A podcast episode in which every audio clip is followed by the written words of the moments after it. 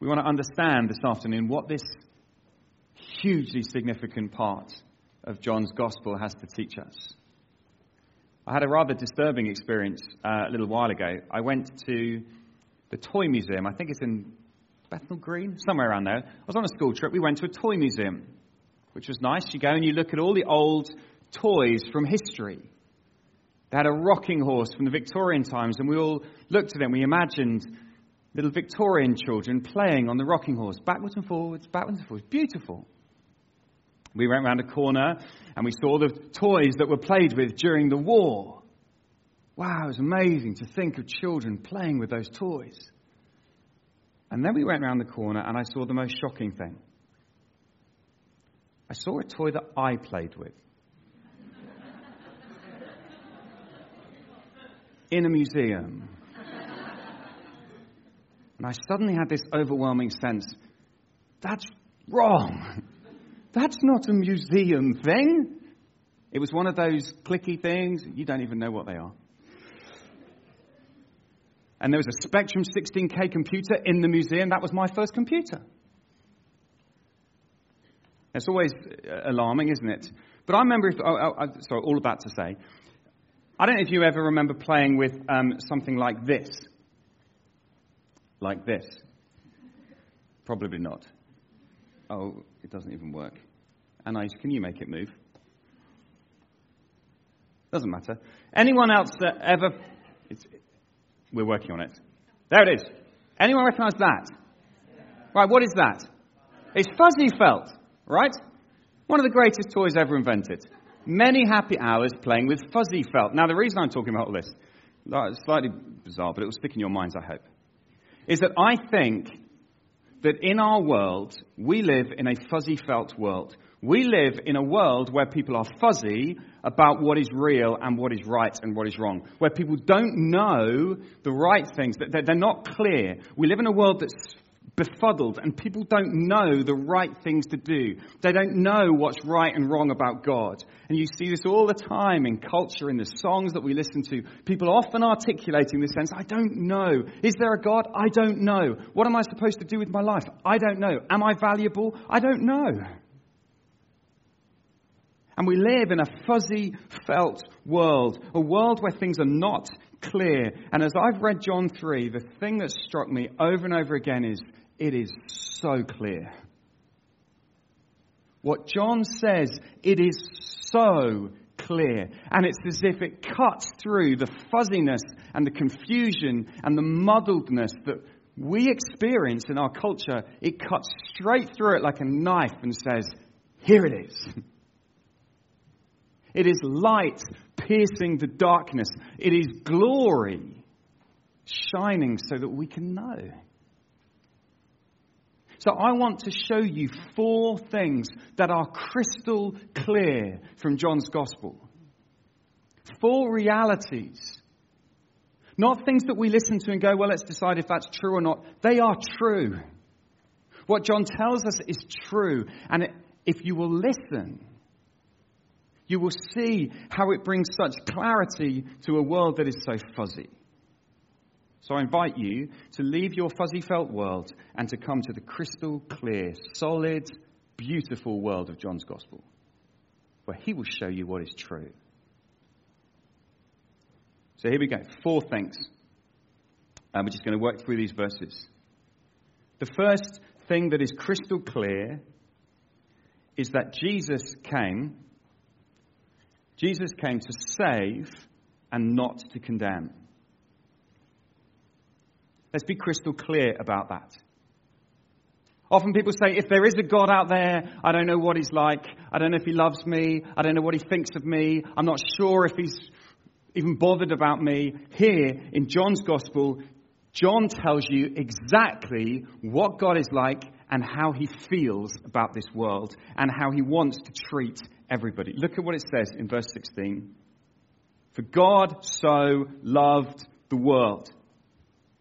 Here is God. He loves this world. It's the world that He made. It's the world that's His creation. He is the great artist who has painted this masterpiece and has set out this beautiful creation, and He loves this world. And he loves this world despite the fact that this world has turned its back on him and done an about turn and said, no, we'll go it alone. And yet he still loves this world. And driven by love, God sent his son, Jesus, into this world so that we could be saved. He did not send his son to condemn, but to save. You see that in verse 17? I think that one of the things that brings great fuzziness to our world is that most of us live our lives under a cloud of condemnation. We feel condemned, judged so much of our lives. We feel judged by society around us. Isn't it easy? Don't labels so quickly stick to us? I'm a failure. I'm useless. I'm thick. I'm stupid. I'm rubbish. Because we look at what's going on in society and we read the glossy magazines and we look at the airbrushed pictures of the celebrities and we say, I'm just, I'm ugly. And we're judged by the magazine, the very same magazine that just a few pages later will tell you you should think well about yourself and have high self esteem. That's why we're fuzzy. Because our world is talking nonsense to us telling you two messages which don't make sense. And you end up feeling judged. What am I supposed to feel? Am I supposed to feel fat and ugly, or am I supposed to feel like beautiful about myself? Because the world is telling me both. And we can feel condemned and we take these labels to us because of what we see in society around us. Sometimes it comes closer to home. Sometimes we feel condemned because of things that friends or family have said to us. These are deep things, and many of us bear these scars. We live our lives with this constant sense that we are condemned because of things we've experienced in the past. Can I say to you, say to you that I, I think we also can feel condemned because of church sometimes? I think churches can become judgmental places. Churches can be places where we point the finger at one another, where we look at others and we think, I'm rubbish, I'm such a rubbish Christian, or we sometimes use labels. Can I say, we need to be really careful of this? We can be really condemning. You know, when we talk about someone and we might say, oh, they're quite a flaky Christian, don't ever say that. What does that even mean? When we put a label on someone and judge them and they live under this condemnation, and there are the people who are successful and the people who aren't. And we live in a church. We can be a church where we feel condemned. And perhaps most close of all, isn't it true that often we condemn ourselves? That we live under our own condemnation. We're constantly telling ourselves that we're not worth it, and we're not valuable, and we're not important, and we're rubbish. No wonder we're fuzzy. No wonder we don't know what to think of ourselves. We're supposed to feel like we're awesome and can do anything, and yet we're so conflicted because everything in us tells us that we're not. Okay, here comes the crystal clarity. You ready for this? God didn't send Jesus to condemn you. That's not why Jesus came. He did not send his son to point out all your failures and to tell you that you're rubbish and to label you as useless. He didn't send his son so that you'd live under a cloud of disapproval. He sent his son so that you could be saved. He didn't send his son to simply affirm you and say, Oh, don't worry, everything's fine. He sent his son to take you from a place down here and to lift you up and to make you beautiful. To take you from a place of darkness and bring you to a place of light where God would smile on you and approve of you and say, I love you. That is why Jesus came. Do you know what? I deserve to be condemned by God. I absolutely deserve to be condemned. I've done many, many things that I know are wrong. But that's not why God sent Jesus. He sent Jesus not to condemn me, but to take my sin, my wrong, on himself, that Jesus would die on a cross. Take my condemnation so that there's nothing left for me. There is now no condemnation for those who are in Christ Jesus. None. There is nothing for you to feel guilty or a failure or rubbish or useless. There is only a father who says, I love you. I saved you. I was um, trying to think of an illustration for this. Um, and I came up with all sorts of really complicated things about desert islands and kings and little battles and armies and kind of gremlins and all sorts of things. And, um, and then realized that there's an illustration that we heard last week in the passage. Back in chapter, uh, back, to, back in verse 15, uh, verse 14, we're told of the time when Moses lifted up the snake in the desert, the snake on the pole,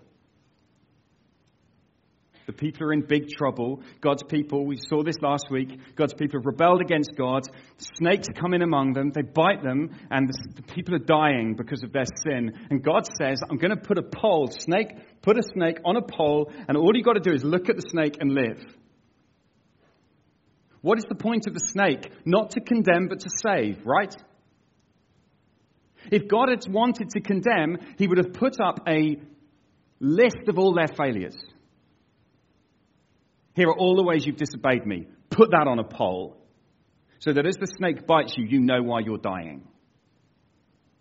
He could have put up his law and said, Here is the law that condemns you. This is why you're dying. But he didn't. He put a snake on a pole because he said, I love you and I want you to be saved.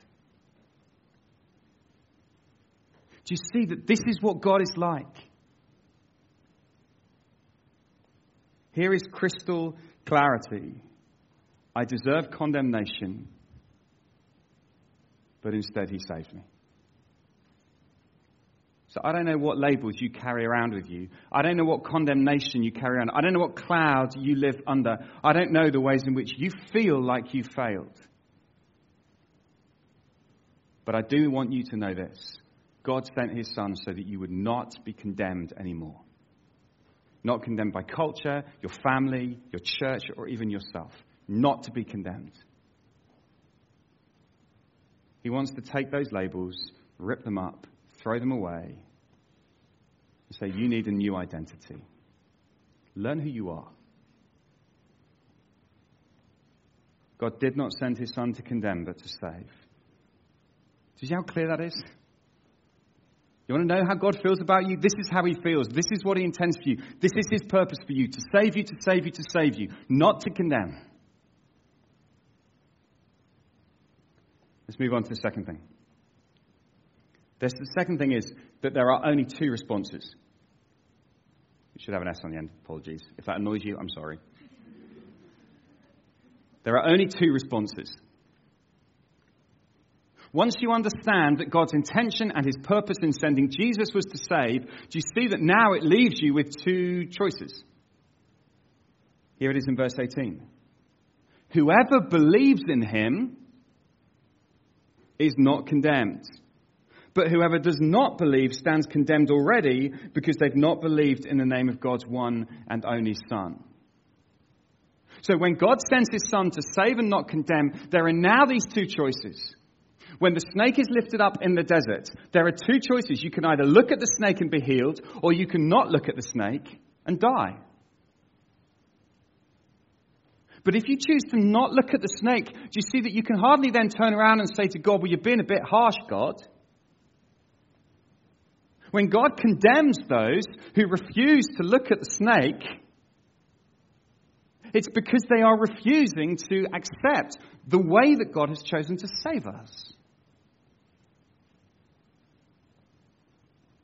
So you might say, well, why would anyone do that? Why would anyone refuse to be saved?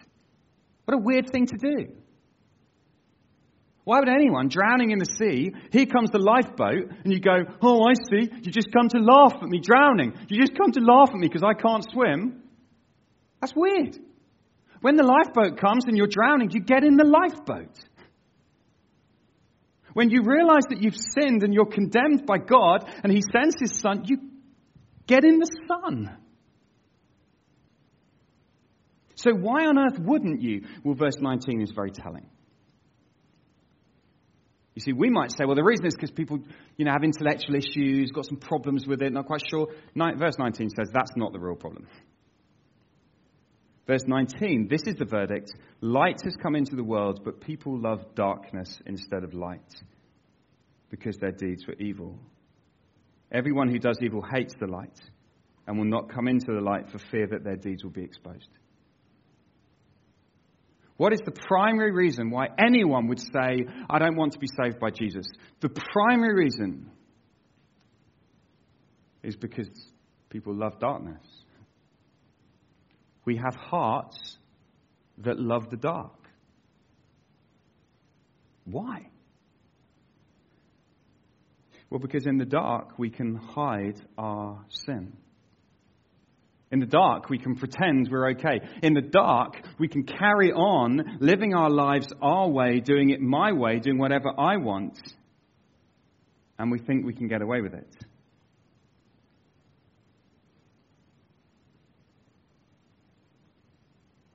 And light terrifies us because we fear being exposed. Do you know what it feels like to fear being exposed? My guess is that every single person in this room, there are things that we hide because we're deeply ashamed. There are secrets that we hide away because we don't want people to know because we'd be so ashamed. And the idea of bringing those things into the light is why so often what we do are the sins that we commit, we do them in secret, we do them privately, we do them when no one else is around, we do them in our, in our thinking, in the darkness of our hearts, we do them at night, we do them when no one else is near. And we're terrified of the light. So here's this interesting dynamic that God loves the world and wants to save the world, so he sends his son. But when the son comes, we as humanity say, Ooh, that's terrifying. And so we run. We're like cockroaches who, when they see the light, scatter.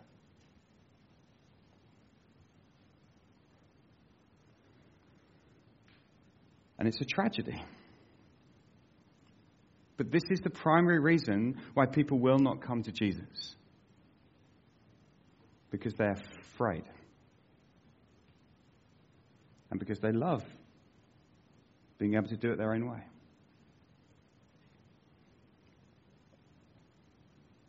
That's response one. But verse 21 says there's a second response. Whoever lives by the truth comes into the light so it may be seen plainly that what they've done has been done in the sight of God.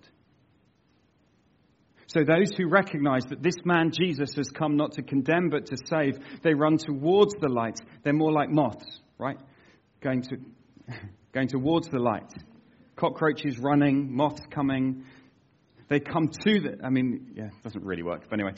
They come to the light, right? They, they come to the light. And as they come to the light, right, which is a terrifying thing because it's scary to come to the light because you're going to be exposed. And yet, as you come to the light, you discover you've not come to condemn me, but to save me. And you discover that Jesus takes all of that sin and that shame, all of the secret stuff that you're so ashamed of, He takes all of it away. He saves you and He welcomes you, and there's nothing to fear. So here is the choice. The choice is believe in Jesus or reject him. That is come to the light or stay in the dark. That is find the freedom of absolute and complete forgiveness and all your shame being wiped away or remain in the dark where there is shame and fear that one day you'll be exposed as a fraud. Jesus says, don't live there.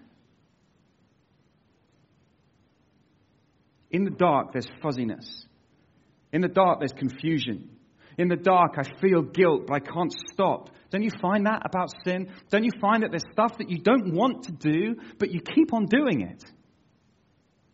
You can't work out why, but you don't tell anyone about it because it's so terrifying that you might tell anyone that you've got this problem, but you keep doing it and you keep doing it and you don't want to. And There's such confusion. How can I find a way out? Well, here's the way out Jesus is the light who came not to condemn but to save. Jesus is the light who, when you come to him, you suddenly discover it was you and what. It's not about them what you've done, but suddenly it becomes clear that God has saved you. It's all been done through him. One of the biggest problems in church is that we hide from one another.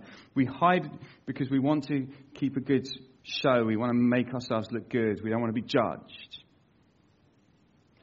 What an amazing thing it would be if we were a church who treated each other like Jesus treats us, who were quick to forgive, who, as someone takes that risk of revealing truth about things they're struggling with, that we say, Welcome. Let's work through this. Let's love each other.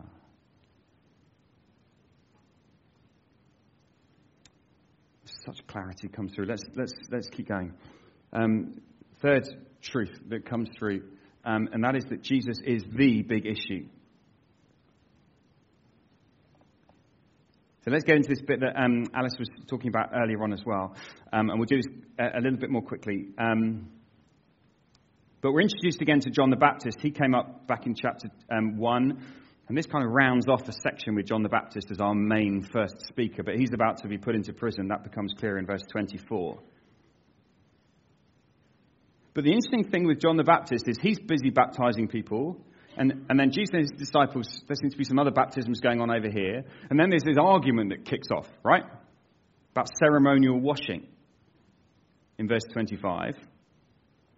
And then verse 26, John's disciples get the hump and go, hmm, they're all going over to him. Why are they all going to him? Come on, John. So all this distraction going on. They're having an argument about ceremonial washing. Are we supposed to get baptized? How do you get ceremonial washed? What does it mean to be clean? They're having these arguments about baptism and stuff like that. That's become a big argument. And then this argument about who's the most important. And then John the Baptist brings the clarity, right? He brings the clarity and he says, no, it's Jesus. It's, he's the issue. Stop arguing about things that don't matter. Stop getting distracted by your petty arguments. Stop getting distracted by kind of personality stuff and get your eyes on Jesus. John is so good. I mean, John the Baptist, what a, what a guy. Seriously, I mean, just such a humility. He knew his place, he knew his job, he knew what he was supposed to do, and he was more than excited to do it. Isn't that what you long for in life? The freedom to go, I know what I'm supposed to do, I know who I am, I know my place, I know I'm not the Messiah, and I'm really excited to do my bit. I love it when you meet people like that. When you meet people who've got over themselves, who've got over their obsession with making a name, who've got over their obsession with needing to have an argument and win the argument about baptism. I mean, churches split over this stuff all the time. Churches split over pointless arguments around music or around blah blah. They have arguments about the things don't matter, and you say it doesn't matter. Jesus is the big issue. As soon as you take your eyes off Jesus and you start to argue about other stuff, you are in big trouble. And so, John the Baptist, being this wise pastor of his little group of disciples, he says, Listen, lads, don't get distracted. It's him, it's him, it's him. He must become greater, and I must become less.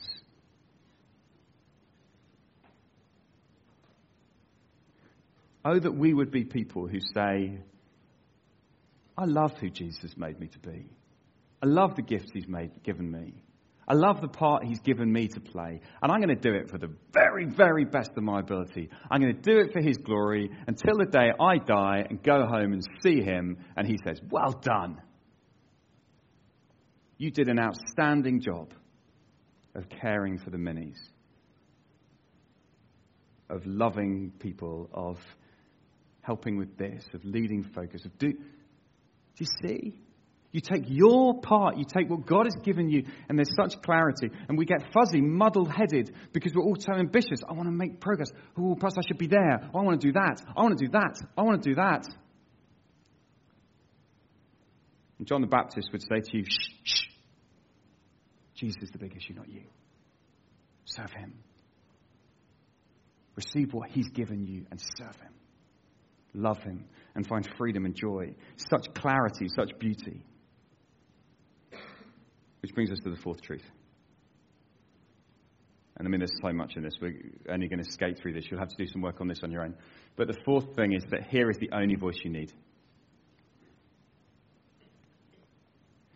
We're surrounded by voices all the time telling us what we should believe and what we shouldn't believe. And then in verse 31, look at this. The one who comes from above is above all. The one who's from earth belongs to the earth and speaks as one from the earth. One who comes from heaven is above all.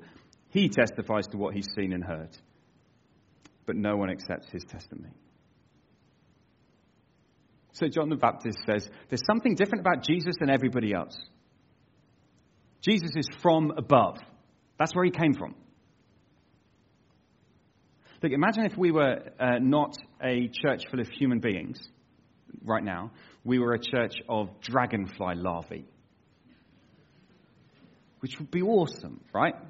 And we're all, we'd be in a pond, because dragonfly larvae can't meet in lecture theatres, but we'd be in a little pond, and we'd all be getting together, and we'd notice that from time to time, some of our number disappear. We don't know where they go. But we've got a hunch that they, they kind of go up and through the sky. But we don't know what's up there. And it's strange. And we're muddle headed. And because we're inquisitive little dragonfly larvae, we talk to each other about it. So I wonder what's up there. But the trouble is, all of us are from the pond, right? None of us know. All we can do is talk pond talk. All we can do is talk about the weeds and the stuff around us. And we can speculate, but we don't know. What we need, right, what we, imagine one day, suddenly the sky parted and an amazing creature splashed his way in among us and said, I'm a dragonfly and I've come from above. You see, now that dragonfly can tell us what we can never know for ourselves. That's what John the Baptist is saying. In almost exactly those words. Jesus is the dragonfly, the great dragonfly who breaks his way, who comes from above. This is what we've seen over and over again in the language of John chapter 1. He is the Word, the eternal Word who created the heavens and the earth, the eternal Word who became flesh, who smashed his way through the sky into this world. He is from above. In the language of John, later on in John chapter 1, he's the Lord who became the Lamb. This is what we've seen, right? Over and over. John is just telling us the same stuff. Here is the one who has come from above. And so when you listen to him, he is not speculating. He is talking about what he has seen and heard. Isn't that? I just love this. Here comes Jesus, and he says, um, I've been there. I can tell you what it's like. I've just come, just a a little while ago, I was at my father's right hand. I was there with him. I'll tell you what it's like. This is the claim at the heart of what it means to be a Christian. He's come from above. There's no other world religion that claims this. Muhammad is not from above. He's from the earth, so he speaks as one from the earth. Do you not see? This is what makes Jesus different.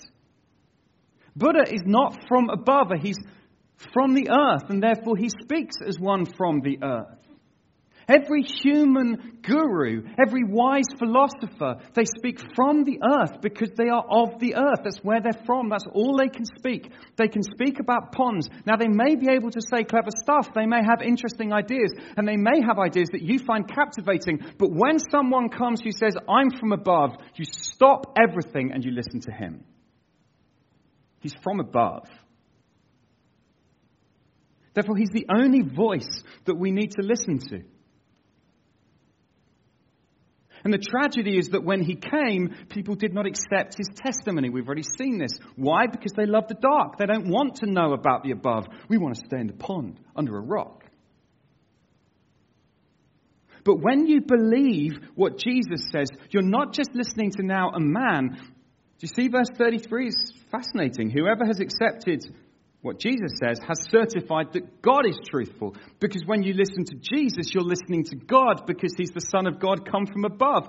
Therefore, it really matters what you listen. If you refuse to listen to Jesus, you are refusing to listen to God.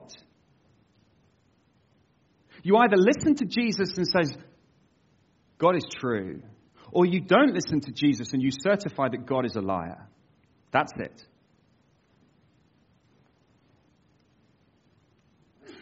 And that's because, verse 34, when Jesus comes from above, he speaks the words of God by the Spirit of God. God pours out his Spirit on his Son, and his Son speaks the very words of God so that you can know the truth, so that it cuts through the fuzzy muddledness of pond life, and so that you can see into eternity, so that you can see the future, so that you can see what is really true. And in Jesus, you find the one who the Father, God the Father, loves, has placed everything in his hands. So he really knows what he's talking about. You're not listening to some freak who doesn't know what they're talking about. You're listening to the one who knows everything. And therefore, that verse 36, here it is, the crystal clear finish. This is it. Whoever believes in the Son has eternal life. But whoever rejects the Son will not see life, for God's wrath remains on them. That's it. Everything hinges on Jesus. Everything hinges on what you do with Jesus. There is no more important decision that you will ever make. There is no more important issue that lies before you. This matters more than who you marry, what job you get, where you live, what car you buy. This matters more than your promotion. This matters more than anything you will ever do. What you do with this man, Jesus, will affect your eternal destiny if you will believe in him, if you will trust him, if you will say, Jesus, you came to save me. I deserve to be condemned, but you came to save me. Jesus will smile. He will reach out his hand and he will say, My precious daughter, my precious child, welcome and you will experience the life that you were created for, eternal life that begins now as you know God as your Father and that continues beyond the grave as you fly through the sky to eternity. And as you enjoy everything that God has for you, that sin has robbed you of, it's all here in eternal life. Oh, there's so much more to say, and there's just not time. But if you believe in him, that is yours. Do you believe in him right now? Do you believe in Jesus? If you do, it's yours right now. It's who you are, not condemned, eternal life, in the light. But whoever rejects the Son will not see that life. If you choose today, if you choose in this life to reject this Jesus, then all that remains for you is wrath. God's wrath. If you reject the one way that God has given us to be saved, then there is no other way to life. The Bible is clear that God is angry at human sin. That's why he sent his son to save us. But there will be those who refuse to get in the lifeboat. There will be those who refuse to listen to this son. There will be those who refuse to believe and come to him. And the Bible speaks in the strongest warnings. It says God's wrath is not something to be messed with. God's wrath is agony and pain. It is what the Bible calls hell.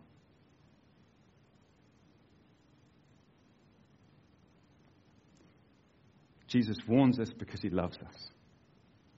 We have to listen to him. We have to listen because God has provided a way. He does not want you to go to hell. He does not want anyone to go to hell. So he sent his son to die so that you could be saved. What more do you want him to do? Will you believe in him? Will you come to him? Will you find life in him? This is what matters more than anything. So, why don't we take a moment to pray, to feel the weight of the seriousness of these words?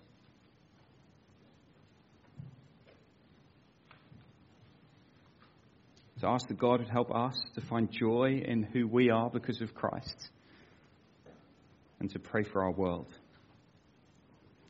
to pray for those who don't know Him. Let's take a moment to pray, then we're going to sing.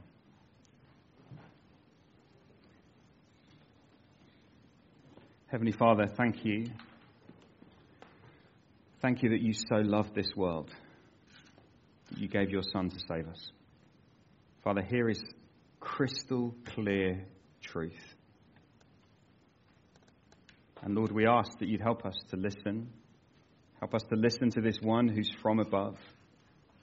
Help us to believe in him. Help us to know that we're not condemned in him. Help us to find joy in him. And Lord, as we consider the realities of your wrath and your hell, Lord, we ask that those things would, that we take those seriously. Lord, help us to feel the weight of eternity even this afternoon. We are dealing with eternal matters.